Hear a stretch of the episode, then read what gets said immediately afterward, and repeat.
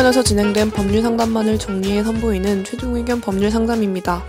이번 상담은 2017년 5월 19일 최종 의견 85회에서 방송되었습니다. 개인 간 채무 관계 문제에 대해 다뤘습니다. 최종 의견의 사연을 보내주세요. 법률 상담해드립니다.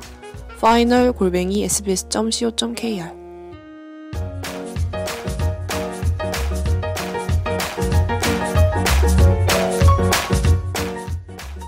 안녕하세요. 최종 의견 여러분 언제나 너무 잘 듣고 있습니다. 제가 이번에 질문드릴 상황은 채무에 대한 질문입니다. 몇 년 전 어머니가 지인의 지인에게 2천만 원가량을 빌려줬고 그에 대한 이자를 받기로 했습니다. 사용증까지 작성한 상황이었는데 두 달간은 이자가 들어오다가 그 다음부터는 잠수를 타버리시면서 이자도 들어오지 않고 원금도 받을 수 없었습니다. 어머니가 혼자서 법원을 다니시면서 판결을 받았고 현재 원금과 이자를 합해서 3,500만 원을 갚으라는 판결을 받았습니다. 하지만 이 사람은 자신의 이름으로 된 모든 재산을 차명으로 돌린 듯하고 찾아갔지만 그 와중에도 자기가 어디에 땅 받을 게 있는데 거기가 시에서 발전 계획을 가지고 있다며 주장을 했고 시청의 확인 결과 그런 계획은 없다는 답을 받았습니다. 그래서 너무 화가 나셨는데 너무 답답한 마음에 받을 수 있는 방법이 없을까 문의드립니다. 이미 소위 말하는 집에 들어가서 딱지도 붙여봤지만 전혀 큰 돈이 되지 않았고요. 부탁드립니다. 네.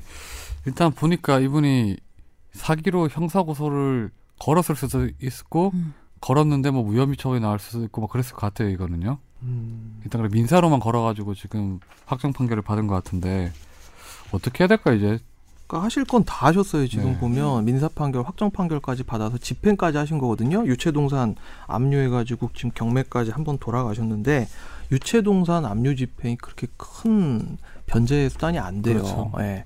그런데 이거는 계속 하셔야 돼요. 끈질기게? 계속 해야지. 지금 뭐 전두환 씨, 뭐 노태우 씨 추징금 계속 받고 있잖아요. 십몇 년째 그거랑 똑같습니다. 근데 이게 어차피 확정 판결로 해서 받으면 이게 채권이 되는 거잖아요. 예. 예 시, 시효가 15년인가 10년. 그렇죠. 음. 10년마다 판결 시효가 판결, 판결 시효 10년. 아, 10년인가요? 10년마다 음. 보통씩 그래서 한 번씩 지급 명령하고 그러죠. 음. 시효 연장 계속 가야 되겠네요. 이분 쪽으로 해서. 그러니까 그렇죠. 참 이게 정말 이 지금 돈 빼돌린 걸로 예상되는 분이 빼돌린 시기로부터 1년 뭐 아니다 이러면 뭐 채권자 취소권 뭐 해서 사회행위 취소 소송 이런 걸 할 수도 있는데 지금 얘기를 보니까 시간이 많이 지나가지고 그렇게 책임 재산을 보전하는 조치를 취하기는 어려운 상황인 것 같거든요. 그렇기 때문에 계속 이분이 예를 들어 됩니다. 일정 정도 매달마다 수입이 있으면 그 수입에 대해서도 계속 압류할 수 있지 않나요? 압류할 수 있고요. 네. 근데 아마 이런 분은 자기 이름으로 경제 활동 음. 안할 확률이 겁나 높거든요. 다 빼돌려 놨겠구나. 참고로 채권 추심 업체들이 이런 업, 이런 일을 수수료 한 20%에서 30% 정도 받고 하는 거. 그러니까 우리 지나가다 보면 여기 앞에 뭐 떼인 돈 받아드립니다. 네. 그런 거 음. 있잖아요. 신용정보회사들에서 하는 거. 그런 일 하는 거예요. 어, 일단 2천만 원에서 지금 1,500만 원을 이자까지 했는데 그리고 뭐 좀 말씀드리자면 결국 채무액이 지금 3,500 이상으로 확정이 됐는데 그거에 대해서 뭐 시의 발전 계획 가지고 있다는 거짓말을 한 부분이 혹시 어, 추가적인 어떤 사기죄가 될 수도 있거든요. 어, 그러니까 채무의 변제에 관해서 변제할 수 있을 것처럼 뭐 거짓말을 한 게 쉽지는 않지만 그걸 이제 형사적으로 문제를 삼으면 좀 압박을 줄 수는 있겠죠. 그 판결이 예를 들어서 뭐 한 1년 전쯤에 뭐 3,500만 원 확정이 됐어요. 그러면 3,500만 원 1년 전에 됐지만 1년 당시에 선고하고 난 다음에 안 갚았으면 또 이자가 이자가 계속 붙는 거죠. 예, 연15% 음. 붙게 돼 있습니다.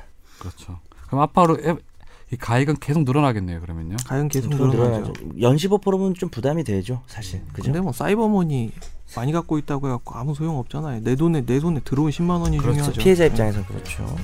너무 화나겠다. 사실 돈보다도 안 갚는 게 너무 괘씸해요. 다 빼돌려놓고 이렇게. 지인의 지인은 사실 모르는 사람이거든요. 음. 막 뻔뻔하게 하고 지는 막 벤치 타고 다니고 짜증날 것 같아요.